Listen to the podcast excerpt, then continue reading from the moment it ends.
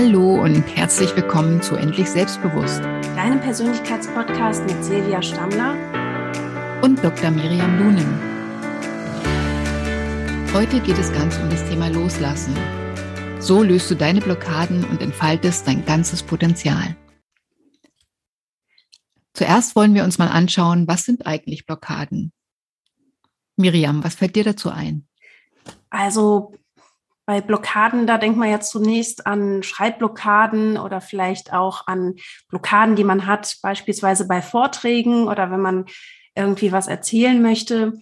Und ganz grundsätzlich geht es ja darum, dass wir Gedanken oder Gefühle haben, die uns davon abhalten, uns so zu zeigen und auszudrücken, wie wir eigentlich sind und auch die richtigen Entscheidungen zu treffen, etwas Neues zu wagen, ja, und das zu tun, was wir letztendlich wirklich tun möchten und unsere Ziele zu erreichen. Ja, genau. Es handelt sich nämlich dabei eigentlich um ja, innere Hürden und hartnäckige Blockaden, die oftmals auf Ängste oder Selbstzweifel zurückzuführen sind. Und wir hatten es ja schon bei den Glaubenssätzen beim letzten oder vorletzten Mal davon. Also wir haben alle so Überzeugungen in uns und manche Selbstlimitierungen oder auch Fremdlimitierungen natürlich. Und unsere Erfahrungen und äh, ja, alles, was wir aufgenommen haben, das kann uns entweder helfen, Dinge zu tun und äh, ja, weiterzugehen, oder es kann uns auch ausbremsen. Ja, und das Fatale ist ja bei Blockaden, dass sie ähm, dazu führen, dass wir weit hinter unserem Potenzial zurückbleiben, dass wir uns oft fremdbestimmt fühlen oder uns einfach auch darüber ärgern, dass wir ja einfach das, was wir uns vorgenommen haben, dass wir, was wir eigentlich gerne machen möchten, aus irgendeinem Grund nicht erreichen können. Und ja, Heute schauen wir uns einmal an, was du konkret tun kannst, um diese ärgerlichen Blockaden endlich in den Griff zu bekommen und dein Potenzial voll und ganz eben zu entfalten.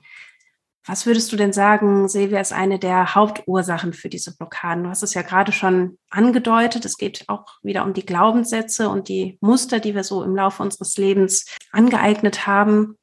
Ja, meistens sind Erfahrungen natürlich äh, die Ursache dafür, die uns eine Situation nicht so äh, ja hinter uns haben bringen lassen, wie wir das gerne gewollt haben. Und diese Blockaden sind manchmal so hartnäckig, dass wir sie ohne Unterstützung gar nicht bewältigen können.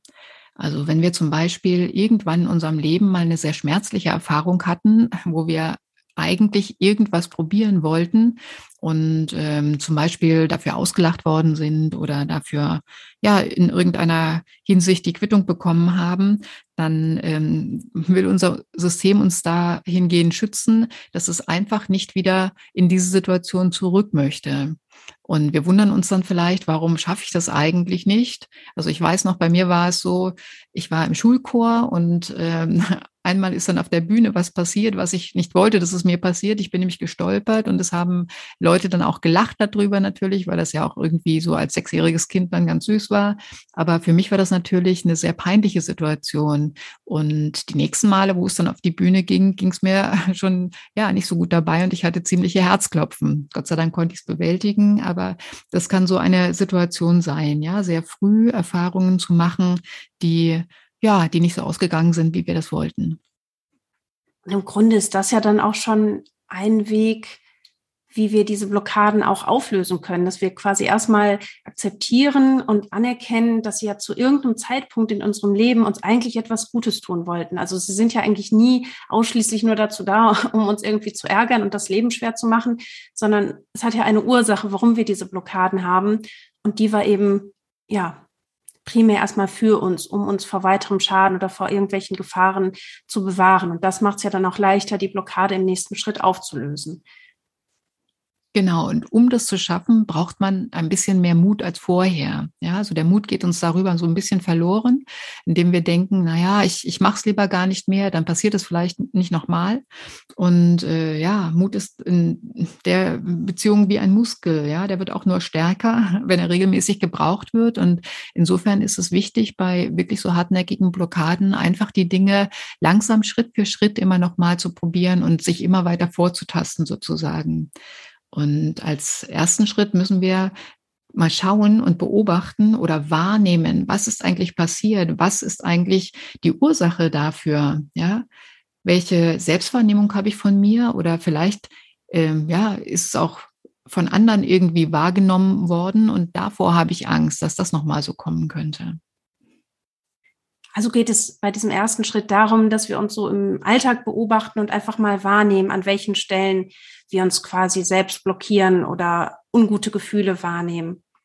Genau, immer wenn ich so eine behindernde Blockade irgendwie äh, ja, spüre oder wahrnehme, dann äh, kann ich mir ganz gut bewusst machen, dass ich mein Leben eigentlich anders wahrnehme, als es tatsächlich ist. Und zwar mit dieser Gefahr eben, die da ist.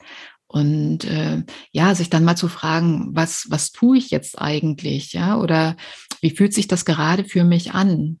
Und natürlich auch, was, was denke ich über die Situation? Warum hindert es mich, einfach diesen Schritt weiterzugehen?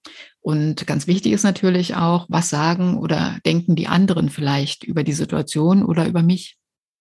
Ja, und im Grunde ist ja das Wichtigste auch hier zu erkennen, warum ist es für mich in diesem Moment wichtiger, was jetzt andere über mich denken oder was dabei schiefgehen könnte, als das, was ich eigentlich machen möchte und was ich quasi über mich selber denke und über das, ja, was mir eigentlich wichtig ist. Also da wirklich auch so diesen Abgleich ja in diesen Situationen immer zu haben. Warum verhalte ich mich hier eigentlich nicht so, wie ich das wirklich tun möchte? Genau. Und das kommt halt einfach daher, weil die Situation ursprünglich schmerzhaft war. Ja, also wenn jemand zum Beispiel lacht, wie ich es vorhin gesagt habe, oder jemand mich als ja nicht so ganz ähm, zurechnungsfähig in dieser Situation beschreibt oder darstellt, dann ist es natürlich nicht das, was wir angestrebt haben. Und das kann schon auch mal wehtun und uns dann letztendlich ausbremsen beim nächsten Mal, wo wir eine ähnliche Situation durchlaufen wollen ich habe auch die Erfahrung gemacht, ähm, als ich zum ersten Mal einen Vortrag gehalten habe in der Uni, dass ich da auch wahnsinnige, ähm, wahnsinniges Lampenfieber hatte und auch wirklich ja eine Magenschleimhautentzündung danach bekommen habe vor lauter Aufregung. Und ich habe dann auch schon direkt gemerkt, wenn ich das jetzt als Erfahrung nehme, um solche Situationen zu vermeiden, also in Zukunft gar keine Vorträge mehr zu halten, dass es immer schlimmer und schlimmer wird, weil es gibt ja immer mal wieder ja, egal ob jetzt in der Ausbildung oder hinterher im Beruf, immer wieder Situationen oder vielleicht auch einfach bei Familienfeiern, wo man doch mal etwas vortragen möchte. Und ja, ich glaube, das ist ganz wichtig, wenn wir solche Blockaden haben und uns das doch wichtig ist, ähm, in diesen Situationen uns souverän und entspannt auch verhalten zu können, dass wir dann wirklich auch daran arbeiten und diese Blockaden auflösen, weil sonst werden sie von alleine irgendwie nur noch schlimmer, weil wir eben diese negative Erfahrung so abspeichern. Genau, und dafür brauchen wir es, dass wir immer wieder reflektieren und hinterfragen, ja, was für Muster ist da eigentlich am Laufen? Woher kommt das und äh, wie oder was bremst uns da eigentlich aus? Ja. Und an welcher Stelle gibt man immer wieder auf? Warum gibt man an dieser Stelle immer wieder auf? Ja? Und warum ist es eigentlich so? Also ich weiß auch noch von einer, ähm, ja, von, von einem Kurs, den ich mal gemacht habe. Da ging es darum, dass man äh, von sich selber viel erzählen muss. Und äh, derjenige, der vor mir dran war, also wir kannten uns alle gar nicht. Das war quasi ein, ja, ein, eine Gruppe, die sich gerade erst kennengelernt hatte. Aber der neben mir sitzende Teilnehmer, der war so aufgeregt, dass ich richtig gemerkt habe, wie das auch auf mich überschwappt. Also es kann auch in der Beobachtung von anderen Personen so sein, dass uns dabei irgendwas sehr mitnimmt oder sehr berührt, ja. Und ähm, es muss noch nicht mal unbedingt eine eigengemachte Erfahrung sein. Hm. Also einfach, wenn wir bei anderen Personen mitbekommen, dass sie Blockaden haben und sich aufgrund dieser Blockaden irgendwie anders verhalten, dass wir das dann übertragen auf unsere eigenen Verhaltensweisen in ähnlichen Situationen. Ja, sehr spannend. Also ja, da auch wachsam sein, wie wir uns und wie andere Menschen sich verhalten und was da für Muster hinterstecken. Ja, was wäre denn dann quasi der nächste Schritt? Also wir haben im ersten Schritt erstmal das so beobachtet und wahrgenommen ähm, was für Verhaltensweisen und Denkweisen wir auch haben im Alltag, äh, gewisse Muster erkannt und dann auch hinterfragt. Und wie kommen wir dann dazu, die dann aufzulösen oder uns nicht mehr von diesen Blockaden bestimmen zu lassen? Der dritte Schritt ist, das Muster zu wechseln und ein neues Muster auszuprobieren, von dem ich mir vorstellen kann, dass es mich nicht so sehr stresst und dass ich ähm, ja mich mit kleinen Schritten sozusagen in die richtige Richtung annähern kann. Ja, und dazu hilft wieder die Frage zum Beispiel, was wäre oder was ist stattdessen förderlich für mich? Ja, und wo kann ich das vielleicht ausprobieren? Ich muss es ja nicht gleich wieder in der Öffentlichkeit machen auf einer Bühne, sondern ich kann es ja auch, auch erstmal äh, ja vor einem Publikum machen, das mir besser besser bekannt ist oder das mir wohlwollend gegenübersteht, zum Beispiel in der Familie oder so und äh, wirklich Schritt für Schritt sich selber und ähm, ja unserem Gehirn immer wieder beweisen, es gibt gar keine Gefahr. Ja, das ist nur diese Gedankenschleife, die ich habe, die immer wieder ausbremsend wirkt. Und wie gesagt, probieren einfach mal so ein bisschen in die Richtung dessen, was das angestrebte Ergebnis ist, losmarschieren und ja, einfach so ein kleines Training daraus machen. Was würdest du denn sagen, was hier vielleicht auch eine gute Motivation ist und um hier ja raus aus der Komfortzone zu kommen und uns wirklich zu trauen, dann auch diese kleinen Schritte gegen unsere Blockaden anzugehen. Dass man sich auf alle Fälle immer wieder fragt, was wäre denn also die, die positive ähm, ja, Wirkung, wenn ich das dann doch schaffen könnte oder sich wirklich ganz genau vorzustellen, ja, wie, wie kann sich das anfühlen, wie kann es aussehen, wie kann ich ähm, einen bestimmten Schritt weitergekommen sein, wie kann ich mich freuen darüber. Und äh, auf der anderen Seite hat es auch, macht es auch Sinn, sich einfach zu fragen, was kann mir eigentlich schlimmstenfalls passieren? Weil gerade hier in ja, einem Land wie unserem, uns kann ja nicht wirklich was, was ganz Schlimmes passieren, nur weil ich mich vielleicht mal blamiere oder weil ich mich, äh, ja, meine zurückhalten zu müssen aufgrund meiner Vorerfahrungen. Ja, also es geht ja selten um, um Leben und Tod, Gott sei Dank. Und ähm, ja, da einfach wirklich so Mut trainieren, ja. Damit der Neuzustand dann, das wäre dann auch der vierte Schritt, etabliert werden kann, kultiviert werden kann und ähm, ich wirklich daran wachsen kann, und zwar geistig, seelisch, dass ich merke, hey, ich habe es geschafft, ja, der kleine Schritt, der hat mich wirklich dem Ziel näher gebracht oder vielleicht der große Schritt, der hat das Ziel wirklich, ja, erreichen lassen. Ja, was ich hier auch immer sehr hilfreich finde, sich das wirklich ähm, vorzustellen, also sich selber in diesem Zielzustand zu sehen, also wirklich auch mit allen Sinnen, ne, nicht nur rein kognitiv, sondern wirklich auch, was, was sehe ich dann, was fühle ich dann, ähm, was ja kann ich hören, ne, was ja kann ich vielleicht auch für, einen für einen Geruch oder so wahrnehmen, wenn ich das äh, erreicht habe, wo ich ohne die Blockaden an mein Ziel komme und ja vielleicht die Anerkennung bekomme oder die Erleichterung dann habe, wenn ich jetzt diesen Vortrag erfolgreich gehalten habe, wie ich da so souverän stehe und ja vollkommen authentisch und sicher ähm, das gemacht habe, was mir wirklich wichtig ist. Das finde ich immer unheimlich motivierend, um da einfach mehr und mehr reinzuwachsen und auch jeden kleinen Schritt ähm, in diese Richtung dann auch wirklich wertzuschätzen und zu feiern. Genau, Belohnung ist dabei was ganz, ganz Wichtiges, weil so mhm können wir uns einfach entwickeln, ja. Und wenn wir uns entwickeln wollen, wenn wir mutiger werden wollen, wenn wir uns erneuern wollen, müssen wir das auch praktisch immer wieder wiederholen, damit es also diesen Schrecken verliert und es einfach so ein ganz normaler Ablauf wird. Ja, es gibt so viele Dinge, die wir am Anfang nicht gekonnt haben. Wenn man jetzt mal Autofahren zum Beispiel nimmt. Ich erinnere mich noch ganz genau daran, wie, wie schwierig das für mich war, diese ganzen unterschiedlichen Dinge quasi so in ein Konzept zu packen. Ja, Spiegelblick und Gang und Kupplung und Schulterblick. Und ich fand das am Anfang ganz, ganz schwierig. Und heute merkt man gar nicht mehr, ist man jetzt von äh, Punkt A zu Punkt C über Punkt B gefahren oder ach Gott, jetzt bin ich schon wieder da, ja. Und so ist es halt bei allem, was wir trainieren können und was wir immer wieder wiederholen, das verliert so die Schwierigkeit und ja, den Schrecken und äh, wird Normalität und wird damit auch zu einem ganz normalen Ablauf wie ja Essen, Schlafen oder Kämmen. Und ja, dafür müssen wir es einfach tun.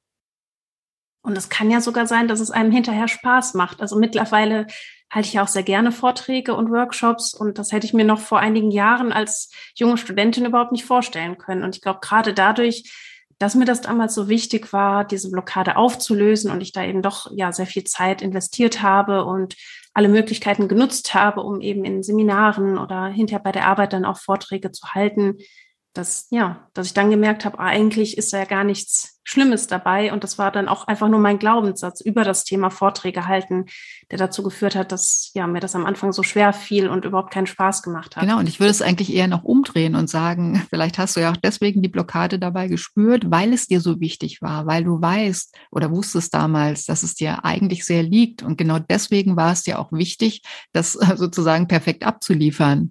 Es ist ganz interessant, wenn man sich da äh, so ein bisschen beschäftigt bei Menschen, die Blockaden haben, dass es ganz ganz oft so, dass sie genau vor den Dingen, die eigentlich so ihre Leidenschaft sind oder ihr Herzenswunsch sind, dass da die, die größten Blockaden sind, weil ihnen das eben so, so wichtig ist und weil sie auch natürlich nicht wollen, dass es schief geht sozusagen, ja. Mhm, ja, das finde ich einen super wichtigen Punkt.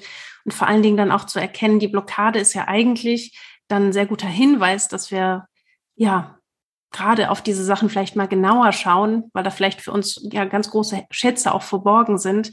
Und ja, dann einfach den Perfektionismus auch sein zu lassen und uns auf die Entwicklung einzulassen und dadurch dann halt auch Schritt für Schritt besser werden zu können. Weil wenn wir uns eben von der Blockade komplett abhalten lassen, dann werden wir auch sehr wahrscheinlich auf diesem Niveau bleiben, wo wir immer wieder Angst davor haben und uns gar nicht weiterentwickeln können.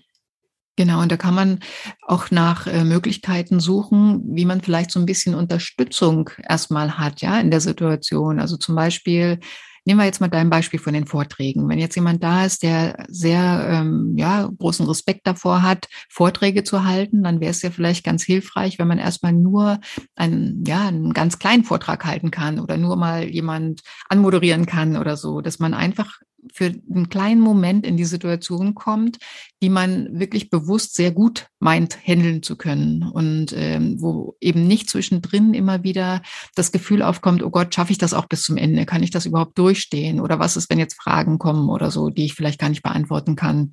Und wirklich sich so heranzutasten und ähm, ja, dieses Gefühl in sich auch wahrzunehmen. Das ist ganz wichtig, damit man ja beim nächsten Mal einfach weniger blockiert in die Situation hereingehen kann. Hm, was mir auch noch immer hilft, so von diesem Schreckensmoment, ne, wo man sich nur irgendwie vor, vorstellt, was alles schiefgehen kann und sich total blockiert fühlt, wirklich einfach mal drei Gründe zu finden, warum es eigentlich doch gut gehen kann und was eigentlich dafür spricht, dass wir das jetzt meistern können und dann wirklich mit einem ganz winzig kleinen Babyschritt, also wirklich mit so einem Mini-Step wieder ins Handeln zu kommen und dann löst sich die Blockade ja oft von alleine auf. Also ich habe das manchmal auch, wenn ich Texte schreibe, dass mir dann irgendwie im ersten Moment nichts richtig einfällt und glaube, je mehr man dann irgendwie wieder perfektionistisch denkt und irgendwie ja sich so quasi bei diesem Blockierten und was einem da gerade schwerfällt, irgendwie aufhält, umso größer wird ja dann auch diese Blockade in dem Moment. Man kann ja selbst verstetigen oder man kann einfach sagen, so, ich habe jetzt genug Gründe, warum ich diesen Text jetzt auch irgendwie souverän schreiben kann und, und schreibe einfach mal drauf los. Und dann, ja, fließt es auch wieder von alleine. Viel zu oft ist man zu sehr verkopft und fragt sich im Vorhinein viel zu viele Dinge, was könnte passieren, ja. Und da hilft es eben, einfach so die positiven Aspekte zu erfragen. Und ähm, interessanterweise ist es ja nicht nur so, dass uns die, die Gedanken sozusagen einen Strich durch die Rechnung machen können, sondern ähm, alles, was wir erlebt haben, ist auch körperlich gespeichert.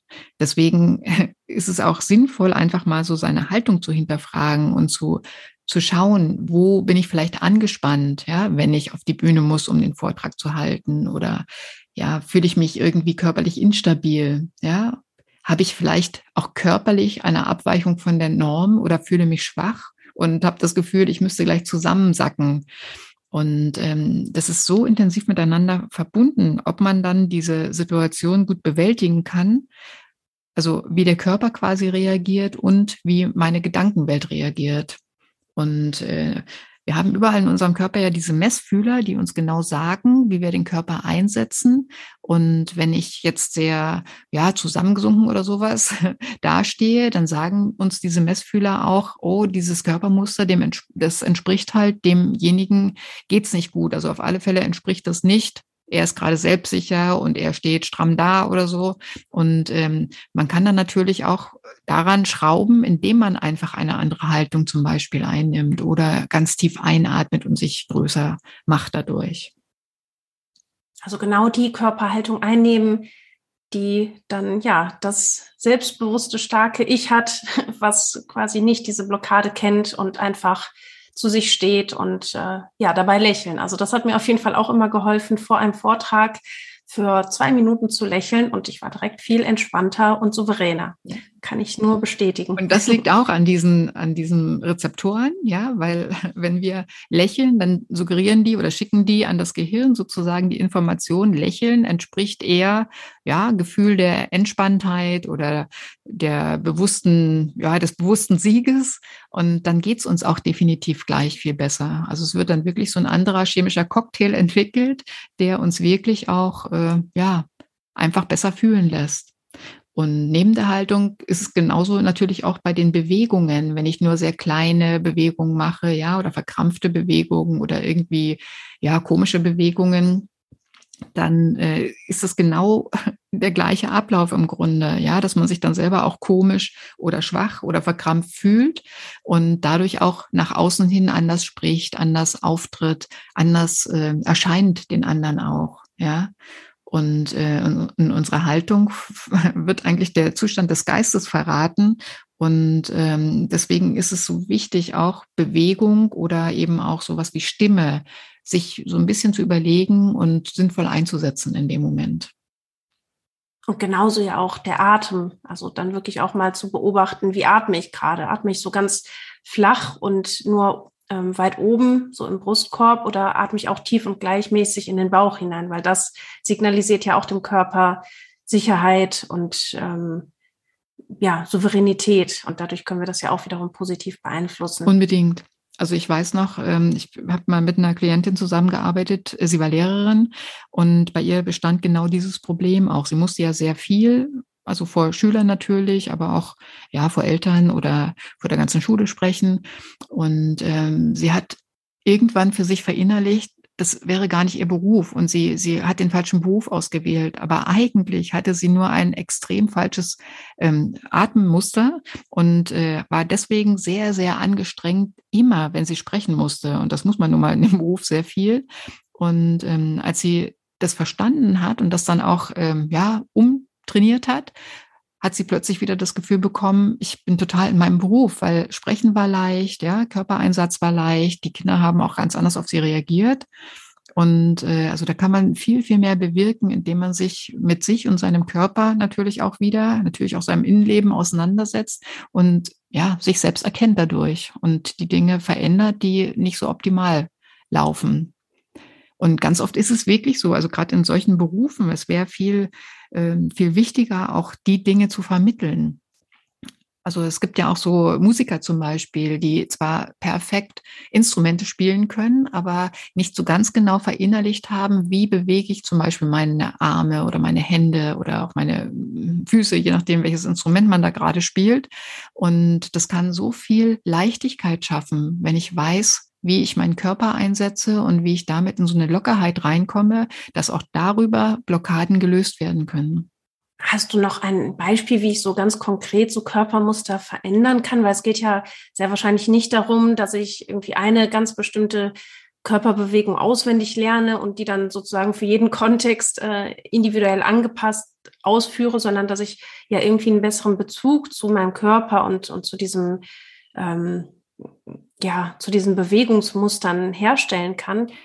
Also wir alle haben ja irgendwo so ein bisschen äh, ja fehlerhafte Bewegungsmuster heute, weil wir einfach so leben, wie wir leben. Wir sitzen sehr, sehr viel und haben deswegen eigentlich die vordere muskuläre Kette oder den vorderen Bereich immer eher so in, in einer Beugehaltung, ja, der dann eher zu kurz wird und den hinteren Bereich eher ja länger und schwächer sozusagen eingestellt oder genutzt.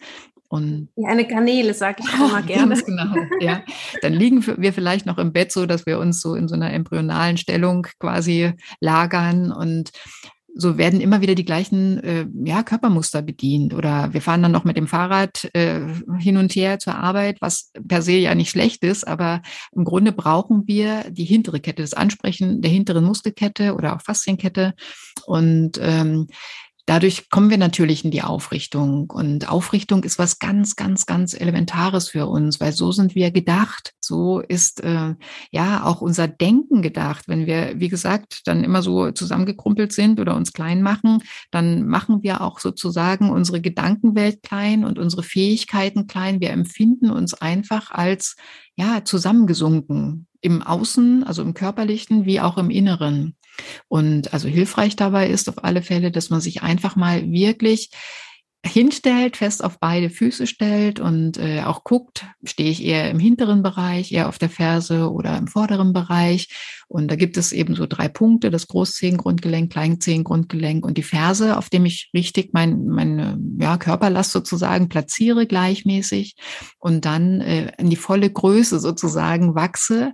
Und äh, wenn ich das getan habe, aber die Anspannung wieder rauslasse. Also ganz viele Menschen versuchen immer, sich besonders gerade hinzustellen und haben dann eben nicht nur im vorderen Bereich eine übermäßige Anspannung, sondern haben die dann auch noch hinten, weil sie sich versuchen, mit der Muskelkraft nach hinten zu ziehen. Und dann wird das Ganze sehr anstrengend. Also es geht darum, wirklich so in seine volle Größe zu wachsen, auch rein körperlich, ja und dann loszulassen. Einfach groß und offen zu bleiben. Natürlich die Muskeln anzusteuern, aber nicht zu verkrampfen oder zu verspannen, wie man früher halt den Leuten immer versucht hat zu sagen, Brust raus, Bauch rein. Das ist einfach ähm, zu viel des Guten. Ja, auch der Bauch muss äh, offen sein und frei sein, damit ich gut atmen kann und mich da nicht ja richtig einklemme. Ja, Wahnsinn. Wieder ein sehr spannendes Thema, finde ich, ähm, und ganz viel verschiedene Ansatzpunkte. Ich würde noch mal so die wichtigsten Elemente von der heutigen Podcast-Folge zusammenfassen. Ähm, also Blockaden sind im Grunde ja sehr lästig, weil sie uns davon abhalten, dass wir im Alltag das tun und erreichen, was wir eigentlich erreichen könnten. Und sie haben aber gleichzeitig auch einen guten Grund. Sie sind nämlich irgendwann in der Vergangenheit zu uns gekommen, in einer Situation, wo sie uns beschützen wollten und davor bewahren wollten, dass uns irgendwas Unangenehmes widerfährt oder vielleicht sogar nochmal widerfährt, was wir schon mal erlebt haben. Und Möglichkeiten, um diese Blockaden aufzulösen, sind, dass wir uns vor allen Dingen im ersten Schritt eben bewusst machen, dass sie uns ja eigentlich irgendwann mal beschützen wollten, dass sie uns ja eigentlich was Gutes tun wollten, dass wir uns dann im Alltag immer mal wieder beobachten und wahrnehmen, äh, mit welchen Verhaltensweisen und in welchen Situationen wir Blockaden haben, wo wir uns nicht so verhalten, wie wir das eigentlich gerne tun möchten, dass wir dann auch erkennen, welche Muster da eigentlich hinterstecken und diese Muster dann hinterfragen, wo kommen die eigentlich her? Dienen die mir eigentlich oder sind das ja irgendwelche Relikte aus der Vergangenheit, die ich heute gerne ablegen möchte? Und dass wir uns dann bewusst dafür entscheiden, diese Muster auch zu verändern und zu wechseln. Dass wir immer wieder in kleinen Situationen, erstmal vielleicht in einem angenehmeren Rahmen und dann zunehmend auch in größeren Schritten diese Muster verändern und neue Verhaltensweisen trainieren und dann den Neuzustand auch etablieren und kultivieren, so dass wir ja immer mehr da hineinwachsen, was wir eigentlich ähm, ja machen möchten und was wir auch tun können. Und da hilft uns auch unser Körper sehr, sehr stark dabei, dass wir unsere Haltung und unsere Bewegungsmuster beobachten, uns vor allen Dingen aufrichten und eine ja ganz starke und souveräne Haltung einnehmen und uns gleichzeitig dabei auch locker und gelassen äh, entfalten können. Ja, Paul Klee sagte einmal, Bewegung ist die Seele aller Dinge. Und wir haben jetzt heute auch sehr viel über Bewegung gesprochen. Deswegen würde ich gerne noch äh, hinzufügen, ja, Bewegung kreiert einfach Wohlgefühl. Und Wohlgefühl brauchen wir, um unsere Blockaden sprengen zu können. Und äh, Wohlfühlen lässt wieder andere freie und entspannende Bewegungen hinzu, wo sich diese Wechselwirkung dann einfach besser ergibt. Ja, also es ist wichtig, wenn ich Blockaden sprengen will, auch meine Ganzkörperbewegungen wieder ja einzusetzen und äh, einfach mich frei und unbeschwert und uneingeklemmt sozusagen zu fühlen, damit ich ähm, einfach diese Anfangswiderstände rein körperlich auch überwinden kann. Dazu gehört natürlich, dass ich meine eingeschränkten Atemmuster zum Beispiel mal wahrnehme und verändere. Und wenn ich mich sehr stark blockiert fühle, fühle, dann hilft es manchmal auch einfach zu laut zu singen oder zu schreien oder auch mal zu weinen, weil das kann die Muskulatur wunderbar lösen. Und äh, Ganz wichtig ist, dass die Vorsätze, die wir uns nehmen, quasi nicht nach dem ersten Mal äh, praktisch, ja, wenn es vielleicht noch einmal nicht geklappt hat, einfach dann wieder aussteigen, sondern diese Anfangswiderstände zu überwinden und kleine Schritte in Richtung des, ja, blockierten Ergebnisses quasi immer wieder zu probieren, bis wir es dann geschafft haben.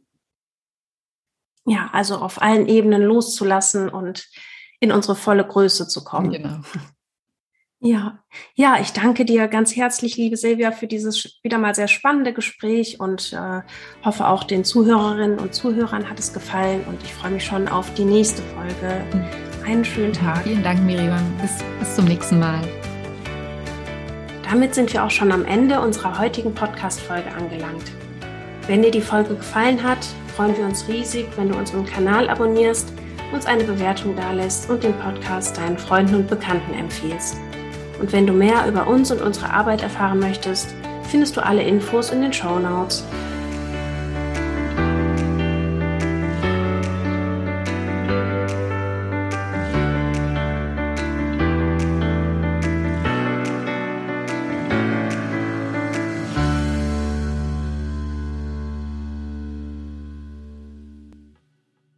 Wie baut man eine harmonische Beziehung zu seinem Hund auf? Puh, gar nicht so leicht. Und deshalb frage ich nach, wie es anderen Hundeeltern gelingt, beziehungsweise wie die daran arbeiten. Bei Iswas Dog reden wir dann drüber. Alle 14 Tage neu mit mir, Malte Asmus und unserer Expertin für eine harmonische Mensch-Hund-Beziehung, Melanie Lippisch. Iswas Dog mit Malte Asmus. Überall, wo es Podcasts gibt.